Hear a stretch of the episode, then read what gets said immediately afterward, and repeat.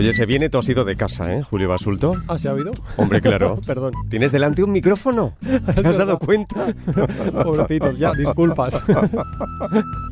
se viene tosido de casa. No pasa nada. Buenos días, y el Julio. silbido se ha ido también. El... No, eso no se ha oído. Vaya, qué pena. jolín, no, Porque lo estabas interiorizando. Tú creías que salía sonido y no. Buenos días, viva tú. ¿Qué tal estás? Viva, viva no es un día cualquiera. Bien, gracias, contento. Sí, te veo feliz. Sí, gracias. Sí, contento. Bien, he ¿Ya dormido. ¿Te has tomado el aperitivo? El aperitivito, que ¿El dice aperitivo, Carlos del Amor. dice Carlos? Me tomo un café con bebida de soja. Muy bien. ¿Cuánto te ha costado el café? 2,60, tío. Espérate. ¿2,60 un café con leche? Sí, sí, tío. Sí, sí, es un poco heavy. Pero bueno, el sitio era muy guay, eso sí. Pero escúchame una fijo. cosa. Eh, café muy grande, Sí, entiendo. sí, era mediano. Bueno, había tres tamaños, pequeño, mediano y Y has grande. dicho, pues el grande. He pedido, he pedido mediano. Madre mía. ¿Y el grande? me, me han pedido la visa oro euros. para, pagarlo. Qué barbaridad. Pero bueno, bien. Se nos está yendo la pelota, ¿eh? ¿Tú has desayunado? Ya te digo yo. Muy mal, ¿eh? Dos Muy mal si has este es, el, este no. es el tercer café con leche. Bien, ¿Tercero? No, segundo. Segundo Ah, café con bien, leche bien, del día. De la máquina. bien, bien. Bueno, en fin. Venga. Ustedes, que están ahí al otro lado, no nos olvidemos que hay gente escuchándonos, Sí, Julio. ¿eh? poquitos. ¿Saben que tienen en, qué tienen en común un yogur para las defensas, unas galletas con hierro o una margarina para el colesterol? Bueno, tienen en común pertenecer a un grupo de productos denominados alimentos funcionales. Pero tienen más cosas en común y lo vamos a descubrir esta mañana en este Vida Sana de Julio Basulto. Venga. Después hablamos. Ahora, la patraña de la semana. Bueno, el pasado 12 de noviembre leemos en la revista Semana lo siguiente, titular. ¿Qué es la dieta de Dios o régimen aleluya y cómo funciona para perder peso? Y esto es la primera vez que lo oigo, ¿eh? Yo la también. dieta de Dios. Yo también. Les reconozco que tienen ingenio, la verdad. Sí. Le echan ganas. Em, Bueno, ya sabes, lo de los clics y estas cosas. sí, ahora, ahora hablaremos. Cuantos más clics, Ahora- mejor. Ahora hablaremos de los clics. Mm, Para empezar, cualquier dieta con apellido, de verdad, tomen la dirección contraria y pónganse a correr. sí, de verdad, ¿no? Que además es sano correr. Con apellido, además es muy sano, eso es lo mejor que pueden hacer. Correr, ganarán masa muscular, perderán masa grasa. y ya está. Tova Dickstein, experta en la dieta de la época del segundo templo judío, especialista en Jesús de Nazaret y arqueóloga culinaria, tiene unas declaraciones en este artículo de la revista Semana titulado... Experta en Jesús de Nazaret Bien. y arqueóloga alimentaria, ¿has dicho? Sí, arqueóloga culinaria. Culinaria. Bien, que seguro que existe y me parece muy bien. Yo no la conozco, pero eso no significa que no sea una experta, que seguramente lo es. Yo te voy a leer las declaraciones de esta mujer, os voy a leer estas las declaraciones de esta mujer. dice, en este dice. artículo, artículo titulado La dieta de Dios y cómo funciona para perder peso, y ahora tú intenta desgranar ahí como periodista experto A ver. en qué parte esta mujer habla de la dieta de Dios o de la dieta para perder peso. La comida de la época del Segundo Templo era diferente porque se trataba de un mundo sin refrigeradores. En esta región llovía durante unos cinco meses al año y durante esos cinco meses había comida para el ganado y el resto del año no, lo cual encarecía mucho la carne, que era consumida solo durante las fiestas. La dieta bíblica se basaba mucho en comer básicamente un menú vegetariano, exceptuando las fechas festivas. Sin embargo, la dieta de Jesús de Nazaret era un poco diferente. La mayor parte de su vida vivió cerca del lado Tiberíades, donde había un mayor consumo de pescado. Ya. ya. Esta mujer ha hablado de la dieta de Dios.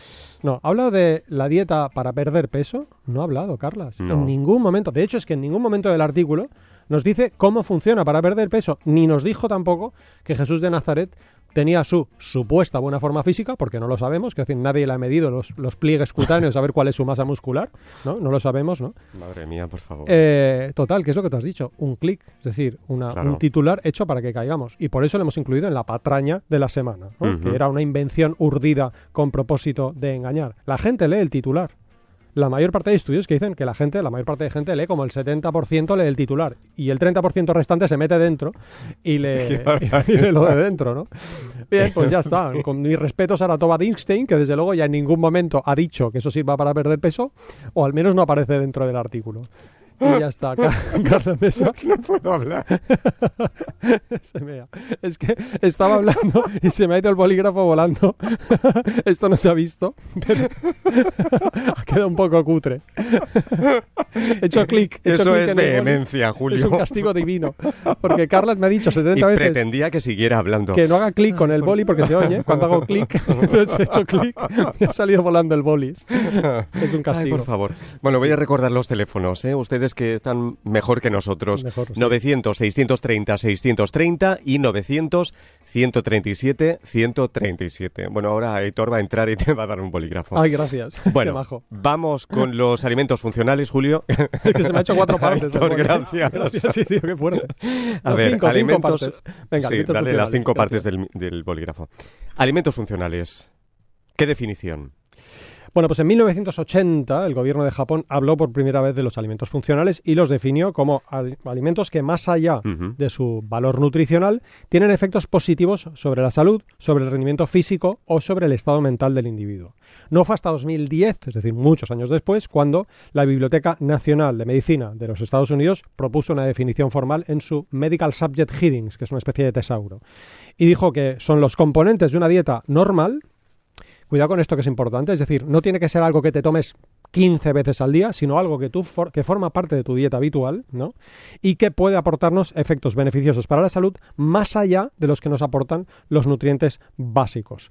Es una definición que hoy parece bastante consensuada. Lo que pasa es que nos dicen las investigadoras y los investigadores que es un concepto que tiene más bien un propósito industrial, un propósito de vendernos productos, no sé cómo decirte, uno más, más centrado en la investigación, pero sobre todo en el desarrollo de productos para que en el mercado cada vez tengamos, en el supermercado, tengamos cada vez más productos disponibles y alcanzar lo que ellos llaman nuestra cuota de estómago. Es decir, conseguir que nuestro estómago tenga cada vez más cosas dentro. ¿no? Ya. Ese sería como una- un pequeño abordaje de la definición. Bueno, y con esa definición, ¿la leche materna podría ser un, un alimento funcional? Claro, la leche materna está claro que es beneficiosa. ¿Tú por qué crees que es beneficiosa la leche materna? ¿Porque tiene proteínas? Porque la leche, la bebi- el piperón, no sé, las fórmulas infantiles también tienen proteínas. Por sus vitaminas minerales, también están presentes porque lo regula la ley, para que no se desnutra el niño que toma un biberón. También tienen vitaminas y minerales. Eh, ¿Esos efectos beneficiosos son por sus nutrientes? La respuesta es no. Los efectos beneficiosos de la leche materna, que son claros, un millón de muertes se previenen de niños gracias a las fórmulas perdón, gracias a la leche materna y más que se podría prevenir si las tasas de lactancia materna aumentaran, cosa que pues no está haciendo o está haciendo muy poco, ¿no? Pues los beneficios de la leche materna son por compuestos antimicrobianos, por ejemplo, inmunoglobulinas, lactoferrina, lisocima, mucinas. ¿Lo habéis oído en la vida? ¿Verdad que no? Bien, No. pero os lo creéis, hacéis acto de fe. Aparece en enero de 2005 en la revista Journal of Nutrition. Compuestos de tolerancia, citoquinas, anticuerpos, compuestos de desarrollo del sistema inmuno- inmune, macrófagos, neutrófilos, linfocitos, citoquinas, etc. Compuestos antiinflamatorios, citoquinas, eh, receptores antagonistas de la IL-1, moléculas de adhesión, hormonas, factores de crecimiento, etcétera, etcétera, etcétera. La leche materna es el alimento funcional por antonomasia, porque tiene efectos mucho más allá de lo esperable de su composición nutricional. En no me acuerdo qué libro, eh, libro puse una foto en la que a la izquierda, en la página de la izquierda, aparecen los compuestos que encontramos en las leches de fórmula. Las bebidas, en las fórmulas infantiles. Y en la página derecha, con el mismo tamaño de letra, los compuestos que encontramos en la leche materna. La página izquierda está ocupada en una octava parte por los ingredientes que encontramos en las fórmulas infantiles. La página derecha está completamente llena de sustancias impronunciables, como esta que ha dicho aquí, ¿no? Yo que sé, las, algunos que los anticuerpos, voy a ponerme delante para leerlo, porque soy incapaz de leerlos. Antidiotípicos. Bueno, pues palabrejos raros que sabemos que existen y que sabemos que ejercen beneficios sobre la salud materno-infantil, porque por cierto, la leche materna es beneficiosa para la madre y también para el hijo, ¿no? Y no digamos para el medio ambiente y la economía, pues como digo, pues la leche de fórmula, ay, perdón, la leche materna es que esto del bolígrafo me deja atacado, ¿eh? lo tengo aquí delante. No, te preocupes. lo veo Olvídate ya del bolígrafo. La leche materna es un alimento funcional por antonomasia porque ejerce beneficios más allá de su composición. Claro, pero háblanos de otros productos que tienen fama de ser alimentos funcionales. Julio, porque, bueno, seguro que el- ese concepto no se ha puesto de moda gracias a la leche materna, ¿verdad? No, no. Háblanos, por ejemplo, de los alimentos que prometen bajar el colesterol. Pues mira, fue a donar sangre. Es un gran ejemplo.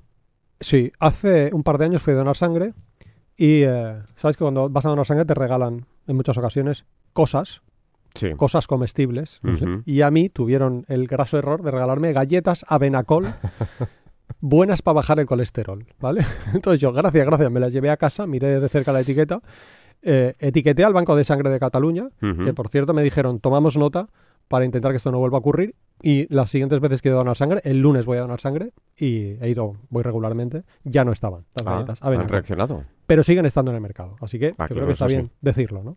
Son galletas que tienen eh, unos beta-glucanos, que son unas sustancias que se sabe que en cierta dosis, unos 3 gramos diarios, ayudan a regular el colesterol, pero muy poco. Ahora hablaremos sobre ello, ¿no? La cuestión es que me tomé la molestia de no, de no mirar si había beta-glucanos en su interior, que por supuesto los hay, sino cuántas galletas me tengo que tomar para tomarme los 3 gramos diarios que permiten a este producto afirmar, según la legislación europea, que ayuda a regular los niveles de colesterol. Mm, Luego, recuérdame que matice esto porque es muy importante. ¿no? Bueno, pues te tienes que tomar 136,4 gramos de las citadas galletas para, tomarse esos tres, gra- para tomarte esos 3 gramos. Es decir, te acabas tomando unas 40 gramos de azúcar. Cada, cada terrón de azúcar tiene 5 gramos, ¿vale? Por lo tanto, te estás tomando mm, um, cada... Pues, pero estoy un poco más malo de las matemáticas, ¿eh? Cada 10... Imagínate, imagínate que pones sobres de 10 gramos. Te tienes que tomar 4 sobres de 10 gramos. Pues tomaré 8 sobres de 10 gramos. Perdón, 8 sobres de 5 gramos, 8 terrones de azúcar. Tú imagínate que te tomas un café y te pones 8 terrones de azúcar. 1, 2, 3, 4, 5, 6, 7, 8. ¿A que no te parecería No. bien? Pues eso es lo que te estás tomando con esas galletas que supuestamente bajan el colesterol, ¿no?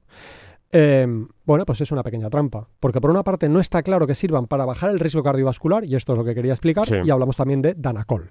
Danacol o Benecol, o cualquier otra marca, porque no es que les tenga especial manía esta, ¿eh? Cualquier marca de yogur Hay varios, ¿eh? Hay varios. muchos, sí. que tiene productos para bajar el colesterol, en este caso esteroles vegetales, tenemos que tener claro que es verdad que bajan un poco el colesterol, eso es cierto. Pero cuidado que no te estés tomando algo muy azucarado a la vez, cuidado que no te tomes mucho y al final desequilibres tu dieta, porque si te tomas 8 yogures de estos, al final no acabas tomando frutas y hortalizas o legumbres o frutos secos que son beneficiosos, pero sobre todo no han acreditado disminuir el riesgo cardiovascular. Y aquí suelo traer un ejemplo que seguro que he puesto en alguna ocasión, que me explicó Jorge García Bastida. Cuando hay un incendio, tu objetivo no es apagar la alarma de incendio. Cuando hay un incendio, tu objetivo es apagar el incendio. ¿Verdad que sí? Bien. Cuando tú tienes un riesgo cardiovascular, una cosa es bajar el colesterol y otra cosa es bajar el riesgo cardiovascular. Estos productos han acreditado bajar el colesterol. Bien, han acreditado apagar la alarma, pero no han acreditado disminuir el riesgo cardiovascular. Algo que sí han acreditado las estatinas, los fármacos para bajar el colesterol, que bien indicadas, es cierto que están sobreindicadas y que estamos sobremedicados, eso nadie lo discute, pero las estatinas bien indicadas bajan el colesterol y bajan el riesgo cardiovascular, algo que estas sustancias no han acreditado y acabo citando a Lorena Meléndez y colaboradores, revista Atención Primaria. Una investigación titulada Los funcionales a examen, alimentos al servicio de la salud o nuevo negocio para la industria alimentaria. Es una pregunta poco retórica. sí, bastante. Nos dicen, si alguien postula que el Danacol, dicen ellos, reduce el colesterol, debería haber evidencia de ensayos controlados comparados con los hipolipemiantes habituales. ¿Por qué?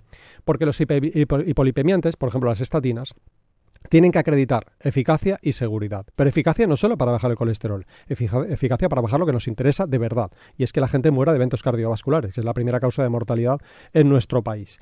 Acabo con la guía del Ministerio de Sanidad, titulada Guía de Práctica Clínica sobre el manejo de los lípidos como factor de riesgo cardiovascular. Una guía que yo, como profesional sanitario, estoy obligado a cumplir. Yo y cualquier profesional sanitario. Leo a ver qué dice la guía clínica del Ministerio de Sanidad. No se recomienda utilizar suplementos de fitoesteroles en la prevención de la enfermedad cardiovascular. Los fitoesteroles son lo que encontramos precisamente en esa clase de yogures. Nada más. Madre mía. Oye, qué bien lo cuentas, de verdad. ¿eh? Gracias, amigo, que llevo toda Semana a semana, ya, pero semana a semana me sigue sorprendiendo, de ¿En serio? verdad. Sí, sí, sí. yo sí. tengo la sensación de siempre explicar lo mismo. Pero verdad bueno, que estamos gracias. encantados contigo, Julio, a pesar de las críticas de algunos, pero Sí, de vamos, muchos, Da sí. igual. Bueno, ¿y qué nos dices de los productos para la inmunidad? A ver. Claro, si, eh, si hablamos de colesterol y productos, todo el mundo piensa en el Danacol. O sea, claro, hay muchos más, ¿eh? como hemos dicho, y no es que le tengamos especial manía. Pero si nos yo van te- a denunciar, ¿eh? Pues que nos denuncien, tío. Yo, tengo- que, que denuncian a los investigadores y a la Autoridad Europea de Seguridad Alimentaria. Es decir, que no, nosotros son- ¿no? No, que broma, maten al mensajero, no sé. Pero bueno, si nos quieren matar, pues que nos maten, ¿qué le vamos a hacer, tío? Yo estaría encantado, de verdad. Es decir, el Danacol baja el riesgo cardiovascular. Tráigame el estudio y rectifico, de verdad. Pero es que no he encontrado un estudio que me diga eso. Vamos con el Actimel. Vale. El Actimel es una sustancia, bueno, es un producto que nos dice que mejora la inmunidad y por tanto, eh, o que nos sugiere que mejora la inmunidad y por tanto es un alimento funcional. Tiene efectos más allá de los que encontramos dentro del producto, ¿no? Encontramos, por cierto, no solamente en los yogures, sino también en margarinas, seguro que en alguna bebida vegetal, etcétera, ¿no? La Autoridad Euro- Europea de Seguridad Alimentaria, de la que depende la ESAN, la Agencia Española de Seguridad Alimentaria y Nutrición, ha hecho una revisión sobre el tema. Ha revisado si puede decir Actimel con su sustancia que baja, mm, mejor dicho, que mejora el sistema inmunitario, ¿no? Esas bacterias probióticas, pues ha evaluado si es legal decir que esas bacterias mejoran la inmunidad. Su respuesta ha sido que no. Fue hace muchos años, ¿eh? pero sigue siendo válida. Actimel no puede decir que esas bacterias mejoran la inmunidad. ¿Qué ha hecho Actimel? Ha añadido sustancias implicadas en la inmunidad, como por ejemplo ciertas vitaminas y minerales, y pues ahora nos mm, hace creer que ese producto, gracias a esas bacterias, es lo que mejora la inmunidad, pero en realidad esas bacterias no lo hacen. Digo que sugiere, porque en realidad no lo dice. O sea, no, no dice específicamente el LK6 inmunitas mejora la inmunidad. No dice eso. Te pone en letras mayúsculas LK6 inmunitas y debajo te pone e incluye zinc que está implicado en el sistema inmunitario. Sí, está implicado en el sistema inmunitario. ¿Respirar está implicado en el sistema inmunitario? Sí. Sí. ¿Respiras más? Si respiras mucho, ¿te evitas del coronavirus? No. Si te pones la vacuna, cuando ayudas a prevenir el riesgo de coronavirus. Pero que algo esté implicado en el sistema inmunitario no significa que tomar mucho de ese algo te convierta en inmortal. Y tampoco significa que haya deficiencias de ese nutriente que perjudiquen el sistema inmunitario. Si yo me pongo una manta, me quito el frío. Perfecto. Pero si ya me he el frío y me pongo 15 mantas más, me quito el frío. Si a tu café con leche yo le pongo mucho más café con leche, tiene más, no se derrama. Llega un punto en que no le cabe más. Eso pasa con los nutrientes. Están implicados en el sistema inmunitario, pero tomar más nutrientes no hace que mejore mucho más tu sistema, tu sistema inmunitario, salvo si tienes una deficiencia muy grave. ¿Vale? Entonces sí que está implicado. Pero entonces te vas al médico y el médico te lo prescribe, porque esa deficiencia se traduce en defectos para tu salud. La EFSA también ha revisado qué otras sustancias no pueden decir que mejoran el sistema inmunitario, que otras sustancias o productos. Uno, bacterias probióticas, que ya lo hemos dicho, bacterias responsables de la fermentación de la leche, también lo hemos dicho, el extracto de melón, que también lo dice, ¿eh? el germen de trigo, la jalea real, los lácteos fermentados, la lecitina, la levadura de cerveza, el licopeno del zumo de tomate, la miel, cuidado con la miel, con otras bacterias, con el propóleo, con el zumo de granada, no puedes decir en Europa que mejora el sistema inmunitario. Y hasta aquí puedo leer. Madre mía. Hasta aquí puedo leer. Oye, ¿qué dices de los productos con omega 3 o plantas medicinales? Bueno, pues los productos con omega 3 son a día de hoy los productos más vendidos en nuestra sociedad. O sea, tú te encuentras omega 3 hasta en la sopa, y seguramente no exagero si digo que es hasta en la sopa. Eh, ha hecho una revisión reciente, Nutrimedia, que lo citamos a menudo aquí. Es un portal de la Universidad Pompeu Fabra junto con Cochrane Iberoamérica. Cochrane Iberoamérica, pues es como el buque insignia de la medicina basada en la evidencia. Pues como hemos dicho hace un segundo, la EFSA, la Agencia Europea de Seguridad Alimentaria, prohíbe acompañar al omega 3 de mejoras para la inmunidad. Pero es que el omega 3 no solo mejora, no solo promete mejoras para la inmunidad, yo creo que todo el mundo piensa en omega 3 con mejoras para el sistema cardiovascular. Cuando te tomas omega 3, ¿te lo tomas para qué? Para los lípidos sanguíneos, para que circule mejor tu sangre, para bajar el colesterol. Eso es lo primero que piensa la población. Mejoras en el riesgo cardiovascular. Pues vamos a la guía clínica del Ministerio de Sanidad que acabamos de citar. Recuerdo el título, Guía de Práctica Clínica sobre el manejo de los lípidos como factor de riesgo cardiovascular. Y os recuerdo que el omega 3 está en muchísimos sitios. ¿eh? O sea, está en galletas, está, un día lo van a poner en las patatas fritas, en los berberechos, pero es que está en las leches, está en, todas partes. Hay muchísima gente tomando pastillas de omega 3. ¿eh? Sí, bueno, sí. pues como digo, Nutrimedia ha dicho que esa prueba no existe. La prueba de que los omega 3 mejoran la salud cardiovascular no está, ¿no? Leo de la guía de, mm, de, práctica clínica del Ministerio de Sanidad. No se recomienda utilizar suplementos de omega 3 para disminuir la morbimortalidad cardiovascular, ni en prevención primaria ni en prevención secundaria. Así que quien me tache de talibán por decir es que usted, Julio Basulto, no se cree nada. No, es que yo, perdona, necesito pruebas. De hecho, este, este programa, Vida Sana, un día, tendríamos que cambiarle el título y llamarlo Principio de Precaución. Ya sé que no vende tanto como Vida Sana, ¿eh? pero eso es lo que tiene que guiar. Tanto un periodista, de hecho, ¿no? Como eso, el hombre que, que despertó des, después de 30 años en coma.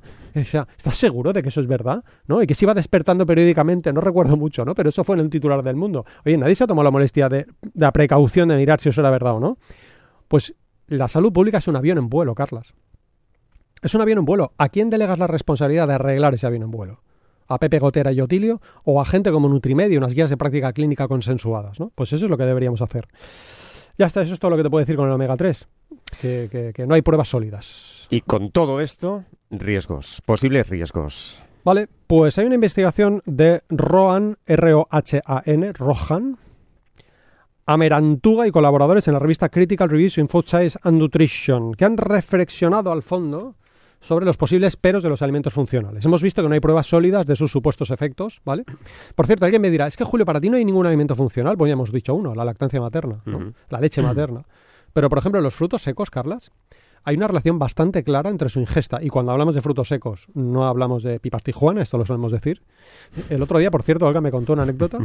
Olga, mi maravillosa pareja que visita pacientes, y un paciente le dijo, oye, vamos a ver, si los cacahuetes son sanos, que son sanos, ¿eh? Y el chocolate es sano, los conguitos son sanos. ¿no? tiene, tiene razón aplastante. Hombre, claro. tiene toda la lógica, sí. Tiene lógica, ¿no? Claro. Parte de una premisa errónea y es que el chocolate no es sano. Ya Claro, sé que hay quien nos claro, quiere hacer claro, creer que el chocolate es sano, Sí, pero el sí. chocolate es 50% azúcar, mm, así que no muy sano no es, ¿no? Bueno, total, sí que hay alimentos funcionales. Por ejemplo, los frutos secos. Los frutos secos, más allá de su valor nutricional, se han relacionado con disminuciones en la mortalidad cardiovascular. Bueno, pues ¿qué nos dicen Rohan Amerantuga? Perdón, Amerantunga, me cuesta un poco. ¿Cuáles son los riesgos? Pues bueno, riesgos asociados con la frágil definición de alimento funcional. Hay inconsistencias en su regulación. Dicen que pueden crear confusión. Riesgos asociados a la poca calidad del control de estos alimentos. Claro, un fármaco antes de salir al mercado pasa por controles estrictos de la Agencia Europea del Medicamento. ¿Pasan esos mismos controles esos productos con sustancias farmacológicas? Porque si algo baja el colesterol tiene un efecto farmacológico, ¿no? Por ejemplo, un, un ejemplo, los extractos de manzanilla. Los una cosa es tomarte una manzanilla, otra cosa es un extracto de manzanilla, es decir, mucha manzanilla, ¿no? Mucho, mucho compuesto concentrado de manzanilla. ¿Sabías que son abortivos? ¿Ah, sí? Esos compuestos de manzanilla. Una mujer en embarazo que se tome extractos de manzanilla puede abortar, ¿eh? O sea que no. Esto lo dice Medline Plus, no lo digo yo, ¿eh? Bueno, otro riesgo. Riesgo de incrementar patologías crónicas severas como algunos tipos de cáncer. Tomar ácido fólico está bien, pero tomar mucho ácido fólico por mucha parte de la población puede ser peligroso. Y el último riesgo sería, pues, por ejemplo, riesgos de alergia y acabo rápidamente. Falsa sensación de seguridad, que lo solemos comentar, pero lo repito. Ya que me tomo ese talismán que me protege del Claro. colesterol, de la mortalidad, a lo mejor desatiendo inconscientemente el estilo de vida. Pregunta sana. Vamos. La semana pasada preguntábamos, ojo con la respuesta, ¿eh? ¿Cuántas personas mueren cada día en España a causa del tabaco? Unas 150 personas y parafraseando al doctor Paco Camarelles, que lo tuviste la semana Sí. aquí, es el equivalente a que si un Airbus 320, el avión comercial más utilizado, se estrellase cada día sin prácticamente supervivientes. Marisol, Oliva y Segura, que no sabemos desde dónde nos escribe, gana un ejemplar del libro Beber sin sed de Carlos Casabona y Julio Basulto, publica Paidós. ¿Qué preguntas hoy? Según la Asociación Española contra el Cáncer, ¿los aditivos causan cáncer? Según la Asociación Española contra el Cáncer, los aditivos causan cáncer. Si quieren contestar, no es un día cualquiera, arroba no es un día cualquiera, arroba. Y esta semana, en juego, un ejemplar del libro Alimentación Vegetariana en la Infancia, escrito por María Blanquer, María Manera, Pepe Serrano y Julio Basulto. Lo publica de bolsillo. Charlamos con ustedes. Participa en directo. Marca los teléfonos gratuitos 900 630 630 y 900 137 137. 10 y 52 minutos, 9 y 52 en Canarias. Empezamos en Ciudad Real. Mar, buenos días. Hola, buenos días. ¿Qué tal, Mar? Buenos días, muy bien. Eh, tengo un montón de preguntas para haceros. Pues adelante. súper deprisa para que no Sí. dé tiempo. Mira, eh, me han, de- eh, vamos, me hicieron una analítica hace poco y me han dicho que tengo el colesterol alto. Yo siempre lo había tenido bastante bien, tengo 51 años, estoy tomando eh, unas hormonas porque tengo una menopausia precoz desde los 35, entonces, eh, bueno, he tenido siempre todos los niveles muy bien, pero ahora me han dicho que tengo el, el colesterol un poco alto. Eh, entonces, me han mandado un tratamiento he oído un montón de cosas a un montón de gente que esos tratamientos eh, hacen bastante daño si no lo tienes muy alto a lo mejor con la alimentación te lo puedes te lo puedes controlar y tal entonces yo normalmente llevo una alimentación eh, más o menos sana ¿eh? porque yo perdí 35 kilos y, y más o menos me cuido no, suelo tomar fritos intento no comer cosas así mm, elaboradas y tal entonces el gran eh, lobo del colesterol es el huevo eh, yo como bastante huevo. Me han dicho que, que bueno, que no es tan malo, que es el mito, el mito que tiene el huevo. Y quería preguntarte eso. También me han dicho que la- yo tomo bebida de avena, no tomo leches ni tal. no sé si será buena o será mala. Eh, te lo pregunto también para que me digas si voy bien por ahí. Y luego, pues que me dijeras un poco si a lo mejor eh, cuidando un poco más la alimentación eh, podría bajar a lo mejor ese nivel. Dentro de seis meses me tienen que hacer otra analítica a ver cómo ha ido y tal. Pero tú, y, y, te pregunto, claro, tú siempre dirás, yo no soy médico, si te ha dicho el médico que le tomes ese tratamiento y tal, pues ¿Tú crees que haciendo eso, a lo mejor con ese tratamiento, si, si, me dejo de tomar el tratamiento y probamos a ver qué, a ver qué pasa? Bueno, pues vamos por partes. Vale, Julio. Vale. Muchísimas gracias. Nada al contrario. Esto se, queda grabado, hola Mar, el, esto se queda grabado en podcast. Voy a decir rápidamente algo que me gugustaría que buscases en internet. ¿vale? No hace falta que lo apuntes ahora porque queda grabado. Guía de práctica sí. clínica sobre el manejo de los lípidos como riesgo cardiovascular. Eh, ahí encontrarás cuándo está justificado, según el Ministerio de Sanidad, eh, según las tablas que no son muy complicadas de entender, eh, en qué cifra de colesterol, HDL, LDL o total, pues está justificado que tú tomes estatinas. En todo caso, claro, yo no puedo decirte que dejes un tratamiento pautado, ya, prescrito por ya. un médico, y menos en la radio, ¿no? Eh, ya, sin saber qué cifra de colesterol tienes, sin saber si tienes diabetes tipo 2, sin saber si tienes hipertensión, sin saber tu peso, sin saber tu edad, etcétera. Si eres fumadora, hay un montón de factores a tener en cuenta, ¿no? Sobre las hormonas de la menopausia, premenopausia, pues me parece bien si está indicado por una ginecóloga. Hace unos años yo era escéptico, ahora ya lo tengo clarísimo, que hay muchas mujeres en la menopausia que se benefician de la terapia hormonal sustitutiva entrevistamos aquí a sí, Clotilde Vázquez cierto. que nos lo justificó. Lo primero que tiene que hacer una persona con el colesterol elevado es seguir un buen estilo de vida. Entiendo que tú lo estás siguiendo, yo subiría el volumen del estilo de vida. Eh, el huevo. Escribí en El País un artículo gratuito que se tituló Huevo y mortalidad que no cunda el pánico. ¿vale? Si tecleas huevo que no cunda el pánico basulto lo encontrarás. Ahí tienes la justificación que indica que hoy por hoy no tenemos razones para, en España, ¿vale? porque a lo mejor en Estados Unidos hay estudios que dicen que el huevo es peligroso, pero es que se lo toman dentro de una magdalena, con lo cual no es exactamente lo mismo. ya, ¿no? Claro, eh, claro. no hay razones para pensar que el consumo de huevo en España, al consumo que realiza la población general, por ejemplo uno al día, sea peligroso. La avena solo me preocupa, no, o sea, no va a bajar tu colesterol la avena, o sea, te lo digo. Uh -huh. Pero solo me preocupa si esa bebida de avena tiene azúcar. ¿Cómo lo sé? Pues miras la etiqueta y hay un momento donde pone carbohidratos, de los cuales azúcares. Si de los cuales azúcares ronda el 5%, déjala y cómprate algo que no tenga azúcar. Vale. Y ya está, creo que eso es todo lo que te diría. Oye, Mar. qué rapidez, todo, las preguntas, sí, las todo, respuestas. Todo Oye, mucha agilidad, ¿eh? Mucha agilidad. Sí. Muchas gracias, Mar. Y a vosotros que paséis un buen día. Muchas gracias, gracias y buenos días. Adiós, adiós. En Madrid, Miguel Ángel, buenos días. Hola, buenos días. Adelante. Hola. Mela, muchas gracias por darme la oportunidad. Muchas gracias también por el programa. ¿eh? Gracias a usted. Mira, hace, hace un par de semanas escuché eh, que estaba diciendo el señor que tienes al lado, Julio, que estaba hablando sobre las proteínas en deportistas. Creo que fue hace dos semanas. Uh -huh. Y, y corrígeme si me equivoco, ¿eh?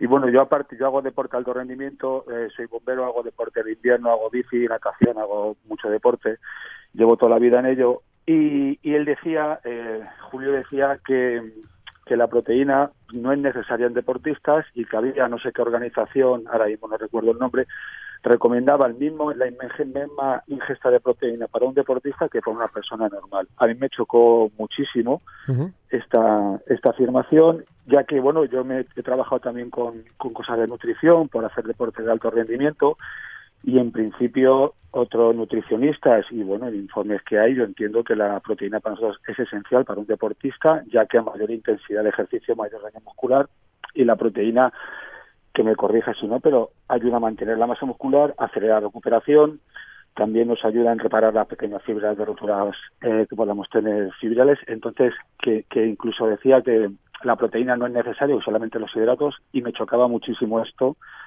cuando hay otros estudios, como por ejemplo la Sociedad Internacional de Deporte y Nutrición, que recomiendan y hablan de la relación entre el alto rendimiento, el ejercicio y la proteína. Entonces, Vamos, Julio, a ver qué contestamos a eso. Hola, Miguel Ángel, gracias por Hola. llamar. Eh, cuando te mires un estudio sobre el tema, por ejemplo, de la Sociedad Internacional de Nutrición, mira si detrás hay conflictos de interés. Yo lo he mirado y en mis conferencias y clases en la universidad les digo a los alumnos que sean escépticos. Ayer me escribía Mario, un alumno, diciendo, ostras, gracias a ti, a esta clase de proteínas, les hice hacer un trabajo sobre proteínas, me he vuelto más escéptico.